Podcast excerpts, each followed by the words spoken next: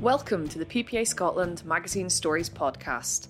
I am your host, Laura Kelly Dunlop. I am a journalist and the business manager for PPA Scotland. For Magazine Stories, I interview some of the most fascinating people working in our industry. This is the place to hear anecdotes and advice that shine a light on the people behind your favourite magazines.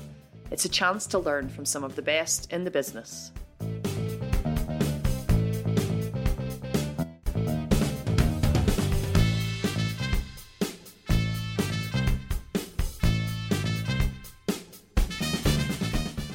For this podcast, I'm delighted to be joined by Rosamund West, who has been the editor of The Skinny for more than 10 years.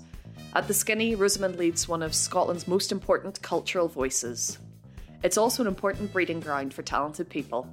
For magazine stories, she tells us about what she's learned from everyone she's worked with at The Skinny. She also candidly discusses the challenges they are facing as the coronavirus crisis hits the events and cultural sectors. Thank you for joining me through our online recording for the socially distanced edition of Magazine Stories, Rosamund. Um, before we properly begin our regular interview, I want to take a moment to ask you about the impact of the current coronavirus crisis on the skinny. I know you guys have been particularly badly hit. Um, hello, thank you for having me. Um, yes, uh, we have been quite uh, profoundly hit as a publication, as a free publication, which covers events and venues and um, is entirely reliant on advertising revenue from things like events and venues um, to sustain. We were very quickly hit by the shutdown. Um, the sort of uh, the first phase of lockdown happened when we were halfway through our April issue, and we moved to remote working really quickly. Um, but it became apparent that everywhere that we usually distributed the magazine was going to be closed. So um, that first challenge we were able to address. We rerouted through supermarkets. So we've got this really interesting new um, delivery route, uh, reaching, I, I, would imagine, slightly different audiences to our usual kind of central urban dwellers, going to more suburban and um, disparate spaces, which is quite cool. Um, but uh, the revenue just dropped off a cliff immediately. Um, so we've had to, after we put the April issue to the printers, we had to furlough almost the entire team. um, we had an initial attempt to um, have a digital only offering, but as the timescales became clearer and the lack of uh, revenue opportunities became really clear. You know, no one's spending any money in advertising. The world has completely changed overnight. Um, we had to sort of furlough, pause, pause digital, and furlough everyone. Um, the really big, really big hitter for us was the Edinburgh festivals announcing they weren't going to be happening.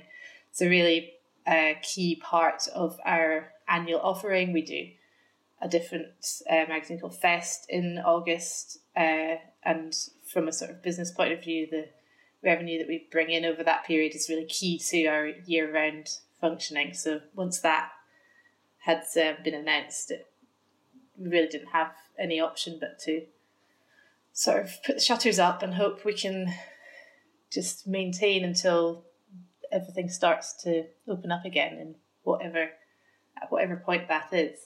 That sounds really, really rough. Um, what help would you like to see for magazines like The Skinny? I feel that there should be for the skinny in particular we are a cultural magazine. We perform a really key role within the cultural sector which i think often goes unacknowledged by the sort of governmental bodies. If you draw a comparison to london which is really well served with cultural journalism really well served with publications Scotland is quite underserved, and we have such a thriving cultural sector. It's you know world world leading in many ways, and it needs to be reported upon. But we have relatively few publications which do so, um, and we have always functioned independently. Our whole tagline is independent cultural journalism. We are you know fiercely independent, but um, we are absolutely crucial to that cultural ecosystem and you know every piece of funding which is given out needs to be reported on in some way, or you know, not I guess not every piece, but it is key that there is reporting happening for funding to be delivered, and that we we have sort of delivered that for free for fifteen years, mm-hmm. um, and suddenly we hit this wall where we can't do that anymore, and the doors of sort of public institutions like Creative Scotland were sort of shut on us. Um, I do appreciate that on a an individual level, we are quite lucky that our staff are eligible for furlough. We were able to pay all of our outstanding contributor fees to the freelancers before mm-hmm. closing up. You know, from an individual sustainability point of view, we are in a good position. But from a publication point of view, it, there is it is challenging to see how we can return. And it would have been really helpful to have some sort of line of dialogue with the sort of funding bodies, with the sort of governmental bodies about how that could be, how they could assist. Um, because relatively small amounts of money or a relatively small amount of assistance in terms of formulating an action plan uh, for sustaining and return could have made a huge difference. But it's just that's that hasn't existed at all, mm. unfortunately, because magazines apparently don't fall within any sort of um, funding remit, um, which seems crazy because obviously it does actually fulfil such a huge uh, part of the uh, cultural ecosystem to have that criticism and that dialogue and that platform in terms of audience reaching audiences uh, for us through print and digital through different sort of social uh, media outlets, you know, we have this audience, we have this direct line of communication, and with the new sort of supermarket thing, actually, we've got this really great way of reaching these diverse audiences that you, you can't reach by just putting on a, play in the theatre in the middle of town, you know. Yeah. Um, so yeah, it's been. I think we could have we, we could have probably had some more help. yeah, yeah. Later in our conversation, I will be asking you a bit more about this, but obviously as well, you're you're the starting point for an awful lot of people on their careers in the cultural sector. So journalists, designers, photographers, uh, creative writers when they you know they, they get their first start. So yeah, that's um it's certainly a key role and obviously I would like to see you very much more supported as well. um, yeah, well, as I say, I'll, I'll, ask you a bit more about that later. But um, for now, I kind of uh, want to go back to mo- one of our more usual magazine stories chats, in which we obviously talk through your career and what people can maybe learn from that.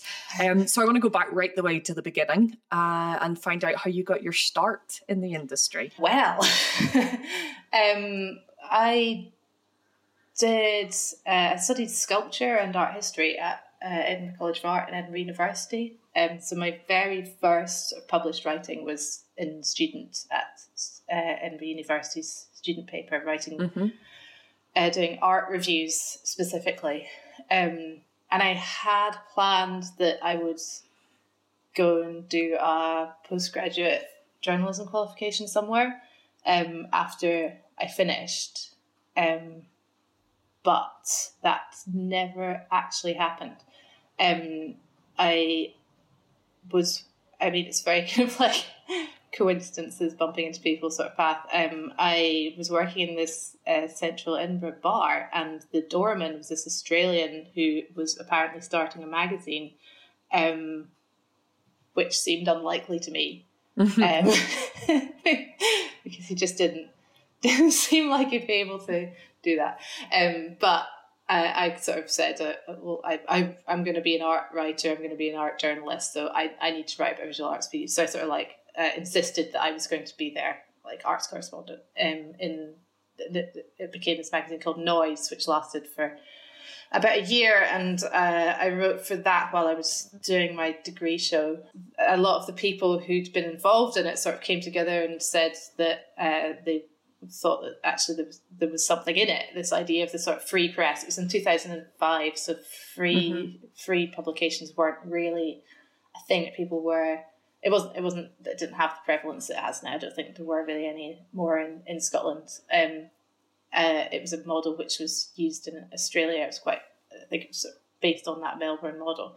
Um, so a lot of people they came together and they started the skinny. Um, so I was sort of tangentially involved in that to start with and wrote for it for a while, um, but not like part of the sort of core group. Mm-hmm. Um, and then I sort of did bits and bobs as an internship at MAP um, magazine, Mhm. uh, Scotland's Scotland's visual arts magazine. Then I uh, went travelling and came back and became more involved in the skinny. So took a decision to step into it a bit more. Uh, became the art editor and the, the sort of main sub editor, mainly because I shouted at people when they changed anything in my copy. um, so really, not not really no no sort of formal training per se, um, but a lot of just uh, working at things and working at things and working at things.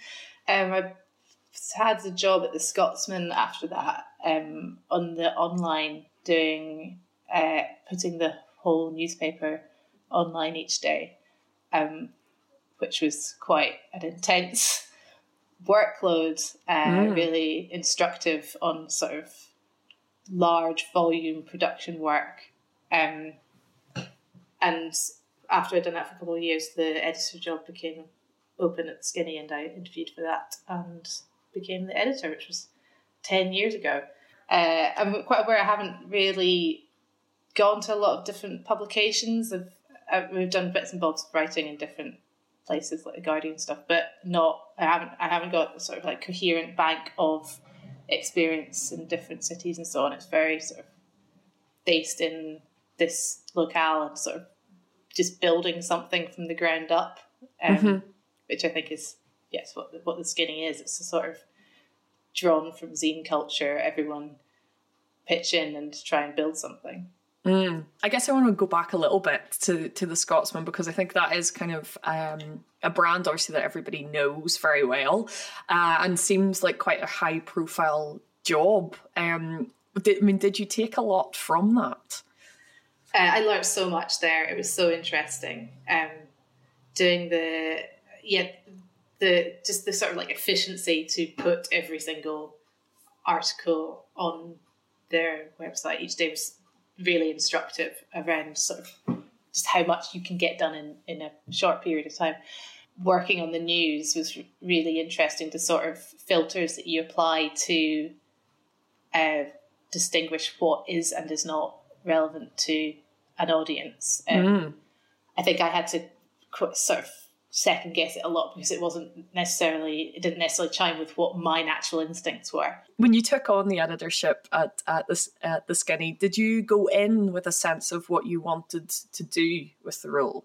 Yeah, I had a really clear vision of what, how I wanted it to function and how, how I wanted it to be perceived, what where I wanted it to fit in the market. I've always felt that the quality of what we produce is much higher than perhaps the general perception is. Well, certainly at that point, I, I think it was quite. Um, it wasn't respected as much as I felt it should be Mm-hmm. um, and I wanted to make sort of just make it a bit more clear in terms of um, what the the sort of like cultural melting pot like reflect the cultural melting pot a bit more. It was quite sort of segmented into the, each individual sections that were Mm. um, the, each each section sort of had their space and they they, they would fill that space and it it was quite territorial um, so I wanted to sort of break that apart a bit and just make it more of a cohesive um, magazine um, Mhm. and at that point nothing was nothing was paid for apart from the uh, the cover story I think each month um, so get people paid for the writing more um, and I think I had a sort of like grander grander vision of world domination, um, which is only recently I have admitted might not be possible. Got to keep reaching for these things. Yeah.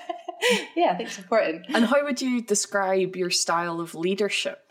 I'm quite sort of bottom up, if that's a if that's a term for leadership.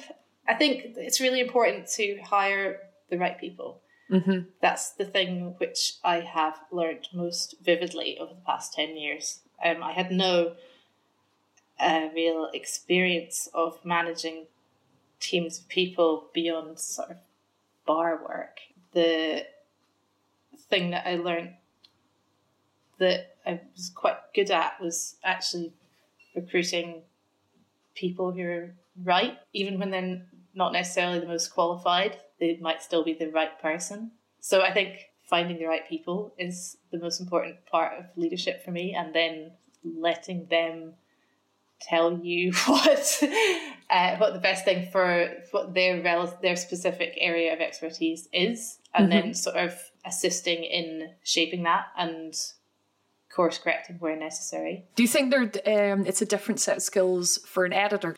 Yeah, so it's it's it's actually quite a struggle at first because you're used to trying to, especially in arts journalism, you're used to trying to sort of convey your um your voice and the individ there's an individualism to it um as a as an arts journalist and an individual sort of reflection of vision and um you sort of have to step back from that a little bit, surrender the ego to a degree.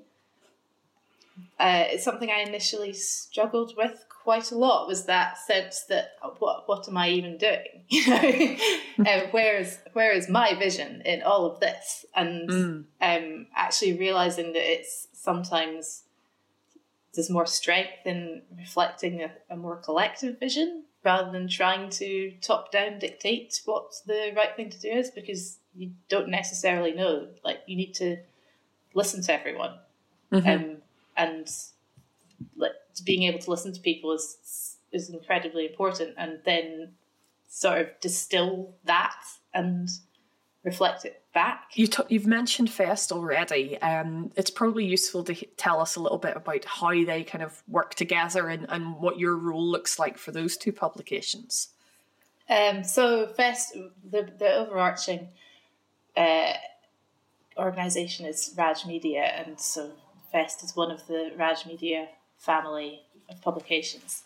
Um, we there's a long backstory on Fest, which is initially entirely separate from the Skinny. I think it's older than Skinny. I think mm-hmm. um, is. I was on the launch team, so I remember that. um, so it's obviously got a long and proud history within the Edinburgh festivals. So many people have come up through it. You, um, Helen Pidd at the Guardian, yeah. um, just lots lots of interesting writers who've had quite diverse careers, maybe outside writing, maybe within the sort of festivals mm, sphere. Indeed.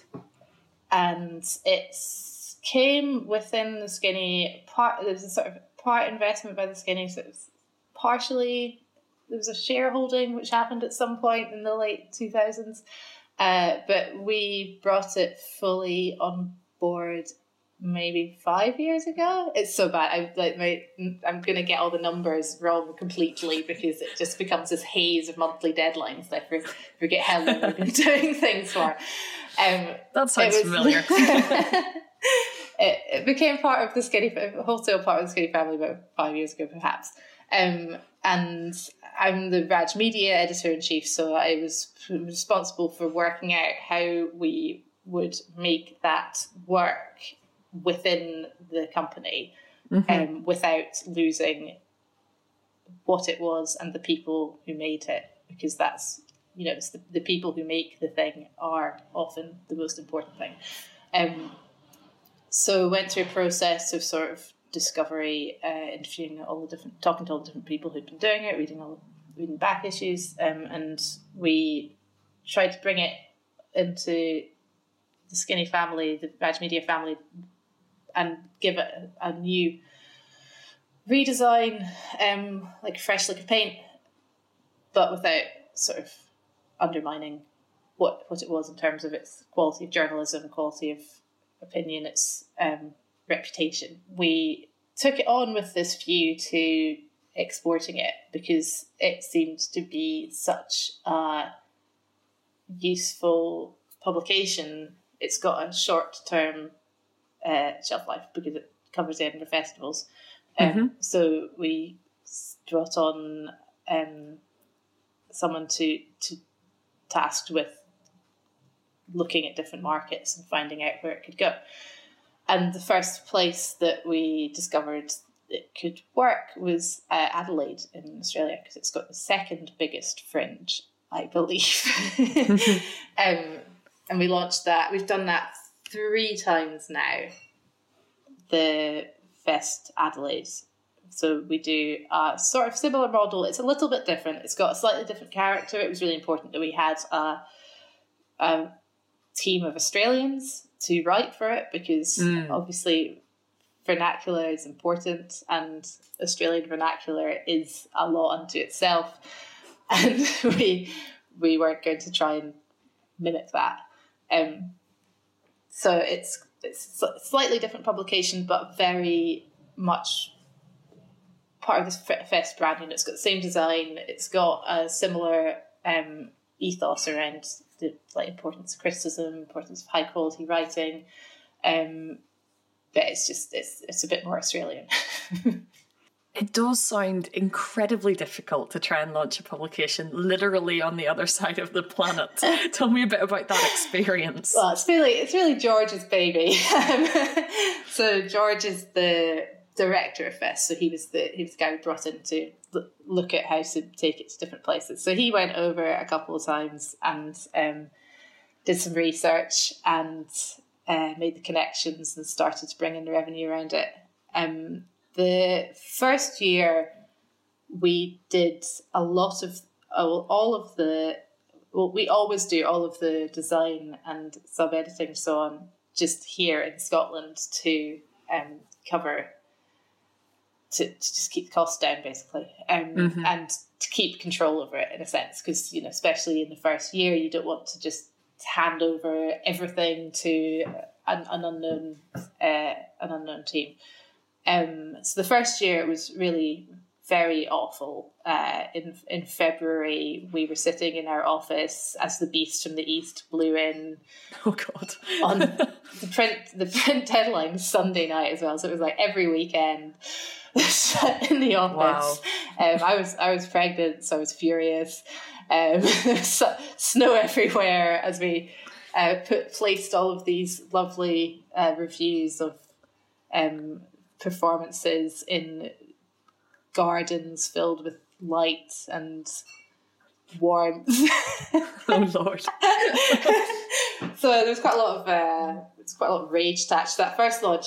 Um, the product itself is fantastic, um, and we've got one person on the ground who manages the distribution and promotion, launch parties, and all the sales, and like all of the like really big tasks around the physical production of getting a magazine out. In the time you've been at the Skinny, I mean, that's an incredible achievement. Are there some other kind of really proud moments for you? Yes, uh, there's lots. It's, it's weird. It's, most of my adult life's been spent at the Skinny. Um, the we launched in the north of England in 2013, 2013, I think. Mm-hmm. Um, covering Manchester, Liverpool, and uh, laterally Leeds. Um, it's a bit, it's, uh, it's tinged a bit of sadness because we had to close after four years. But when we first launched, it was really, really exciting. Really, really, really felt like an achievement because we, we, you know, assembled a team, got got together these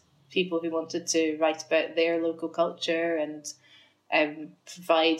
We were able to create an outlet and a line of dialogue for people in, in an area which didn't necessarily have it before.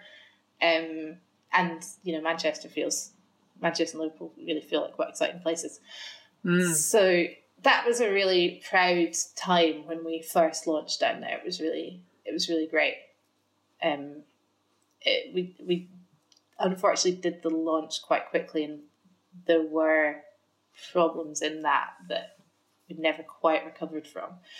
So ultimately, it didn't it didn't sustain. Um, but it felt like the sort of beginning of something really interesting. At that point, we were looking at how we could maybe take it to different places. Uh, the mm.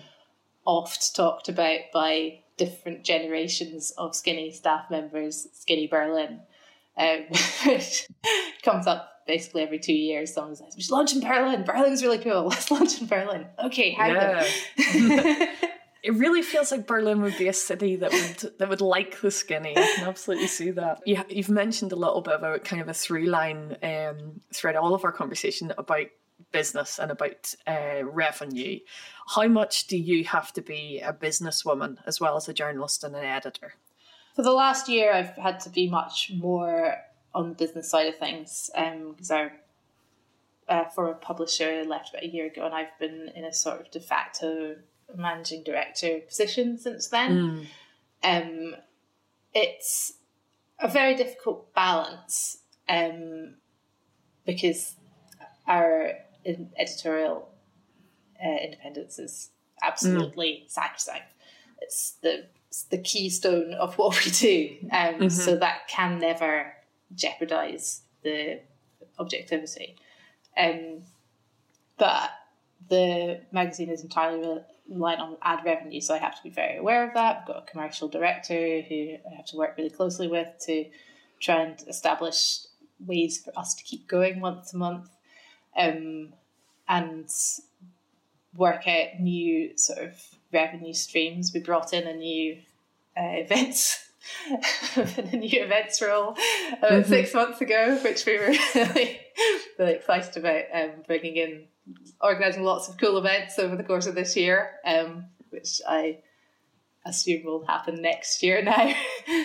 um, time for planning. Let's try, planning. try to keep looking on the positive, eh? time, time for hibernation, reflection, yeah. and planning. So yeah, I have to be I have to be very aware of it, uh, but also absolutely not let it compromise anything around the editorial objectivity.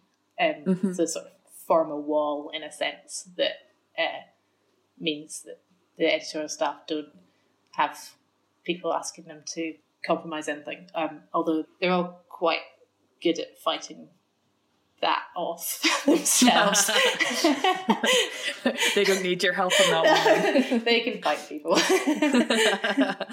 and um, in your career, who would you say that you've learned the most from? I mean, maybe a few people, or, or maybe there's one person in particular. I feel like I learned so much from everyone. You know, there's just so many different parts of my role that I've had to learn different things from. Um, mm-hmm. I think the, the the team, you know, there's been so many different generations of, of staff at the Skinny because it is the the place. It's a place where people start their careers, and you can't mm. really expect people to stay for longer than two, three years before they move on to the, the next step, effectively. Mm-hmm. I've learned so much from you know every single person who's been there in, in the different capacities, like designers and um, section editors and so on. Uh, it's this it's this really interesting melting pot of knowledge because every single person there is insanely passionate and informed about the thing that is their is their sub their area of expertise. So it's a sort, sort of I feel it's a sort of ongoing ongoing collective learning process. Mm. Um, if that makes sense. Yeah, and I mean, I guess that must be an incredible way of staying up to date with them um, with I, I hesitate to say, but but what the kids are into, oh God, you know, like the kind of what the newest technologies are, what the you know, um, what the kind of new platforms are that are coming up. That's that's got to be a way to keep your finger on the pulse. Yeah, it's, it's also a really good way to feel very very old uh, very quickly. I mean, that's definitely the flip side of that. I, I realised that my bike is older than our general manager a couple of weeks ago. Brilliant, disturbing. um, but, but yes, it's uh, it's it's it's it is. Um, I I wouldn't say I am in I'm entirely well versed in how to use things. Like I kept having to have Snapchat explained to me a few years ago, uh, over and over again. Um, but yeah, it's it's it's it's it's really important. I think to have that. We've talked about having a skinny young team who are just there to inform us on what the latest developments are mm. and what the mm. kids are into. And when you reach 23, you're too old to be in the skinny young team. I like that. That's quite good. we talked. We, we kind of started talking there about um, the important role that the skinny has in giving generations of young talent their first chance to have work in a magazine. Um, I mean, that must also give you a very good insight into the common mistakes that people make, as well as the things that make people stand out. Um, what message would you like to to give to people starting out in magazines? Oh my god, I would say be be prepared to keep learning, mm. um, and be be open to criticism slash feedback. Um, yeah I think that is the thing. The people that you see going on and having successful careers are not the people who will come in the door fully formed and uh, just won't, won't won't take any feedback. Won't won't have their work edited. I mean, I, I'm saying that I was an absolute nightmare to edit my work. Like if you moved the apostrophe, I would shout at you, um, like Giles Giles Coren style. Um, but I think you do need to have some level of um, humility, I guess, mm. and be open to idea sharing and flexibility in your thinking. I guess mm-hmm. I think that's I think that's the really important thing is be be fluid, but not mm-hmm. so fluid that you have no shape. Wow, that's a really that's a really deep bit of advice. I have like been it. I've been doing some yoga to deal with the stress. Fantastic yoga based uh, career advice. Oh my God, that's definitely no. a new one. I have done it. I've done some yoga, I've done some YouTube videos. I, was, yeah, I think uh, be flexible, be agile. Don't expect that the thing that you come in with is going to be the thing you're doing in five years. Would it be the same advice that you would have liked to have known at the start of your career, or is there something you know in particular that you that you wish you'd known whenever you were that kind of young upstart? It's that whole kind of imposter syndrome thing, isn't it? I think there's a lot more there's a lot more conversation about it, but mm. it didn't. I didn't feel like that was something I was really aware of. Um, and I mean, I was an imposter. I probably still am an imposter, but I think it would have been helpful to just understand how much everyone is winging it.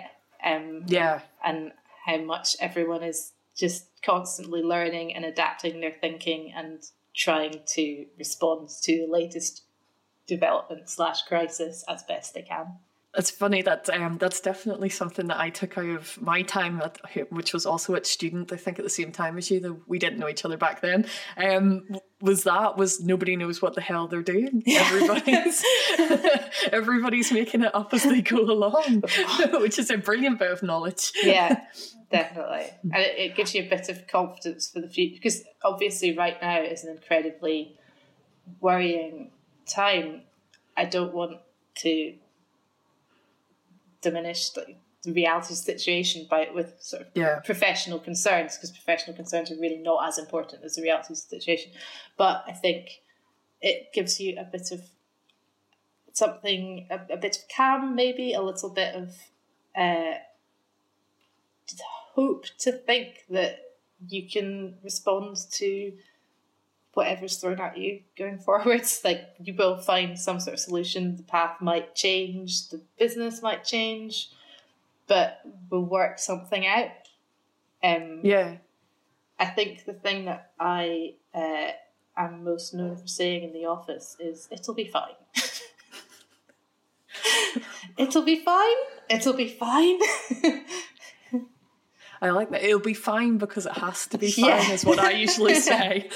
it has to be, so it will. yeah, pet, pet, petty mantras. um, I mean, we talked. You've mentioned there when this kind of current crisis ends, and um, I'm sure we all hope that it does very soon. Um, what's on your radar for the kind of future of magazines or the future of the skinny once once this is passed and once we kind of um, are out the other side? Well, we were in the process of beginning a sort of transition into an employee shareholding um, business structure, which was oh, exciting. Oh, fantastic. giving we were so close. It is so frustrating. Um, giving the team much more of a real stake in the publication and the future mm-hmm. developments of it, and um, giving us giving us the scope to sort of collectively decide what our next step would be, um, which was exciting and is still exciting because I think that will be the future of the skinny regardless of when we come out of this. Um, so we were looking at that from a business perspective and from a sort of publishing perspective, obviously going into diverse multimedia um, podcasts and so on. Got so many ideas for podcasts that we were going to do two weeks ago. Um, and product lines, including, again, wish we'd launched this two months ago, jigsaws. oh wow. Yeah. I really feel like people are primed to love jigsaws right now though. Yeah. So even if it is in the future, it's like people have rediscovered how great jigsaws are. Yeah. The two the two things that have come out of this crisis, jigsaws and Zoom, apparently, yeah, is the biggest thing in the world I hadn't heard of two months ago. Yeah, I think that their shares are really looking very healthy at yeah. the moment. Poor old that, Skype. yeah, that that is fascinating though that you said about um, your kind of new business plan. In many ways, that sounds very much like the skinny going back to, to basics, to what yeah. it, what it's always been about, and that zine culture. Yeah, definitely. I think it's Excellent. um, yeah something that maybe got lost in just different levels of survival through different periods of time. It's it's changed a lot, but I think that that collective approach is absolutely at the core of it. Fantastic. Well, I, I, hope to to hear more about that whenever things are a little bit more stable.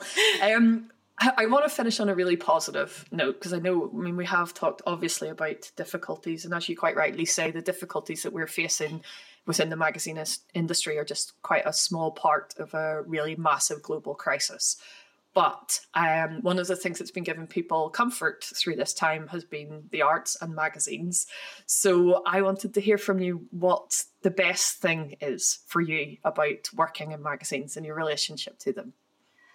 Oh, it's just having having this this thing that you've made.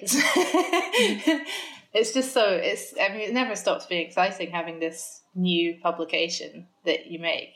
Um, a, phys- a physical product which represents so much in terms of different people's labour and also this ability to transmit ideas to and just sort of send it out and especially with a free sheet just send it out and who, who knows who's going to who's going to come across that um i think that idea of communication is is so at, at, the heart of it um, and it's so important in terms of identity. I think that's something that sort of I remembered at Magfest last year, the how much magazines shaped who I was as a teen. They didn't shape, well, they, they, they allowed me to connect with a broader community as a teenager. Um, they sort of sell you worlds and tell you that there are other people out there who share your interests and give you the space to sort of laugh along with them and appreciate different types of writing, different ideas, and different pieces of design, different pieces of illustration and art and so on. It's just this amazing forum to just share diverse ideas and identities and cultures in a really, really democratic way. there's no sort of there's no barriers that exist there. anyone can pick it up and connect with something they maybe wouldn't have otherwise heard about or thought about. Thank you for joining us for another edition of PPA Scotland Magazine Stories. If you enjoyed this podcast, please do subscribe your podcast provider of choice, and we'd love it if you could leave us a review. Next week will be our last episode for this series of magazine stories. We have a great guest lined up, the Big Issue's managing editor, Vicky Carroll. We'll be discussing her star studded career as a music journalist and the passion that she has for the social justice aims of the big issue. I hope you'll join us then. I have been Laura Kelly Dunlop, and this has been PPA Scotland Magazine Stories.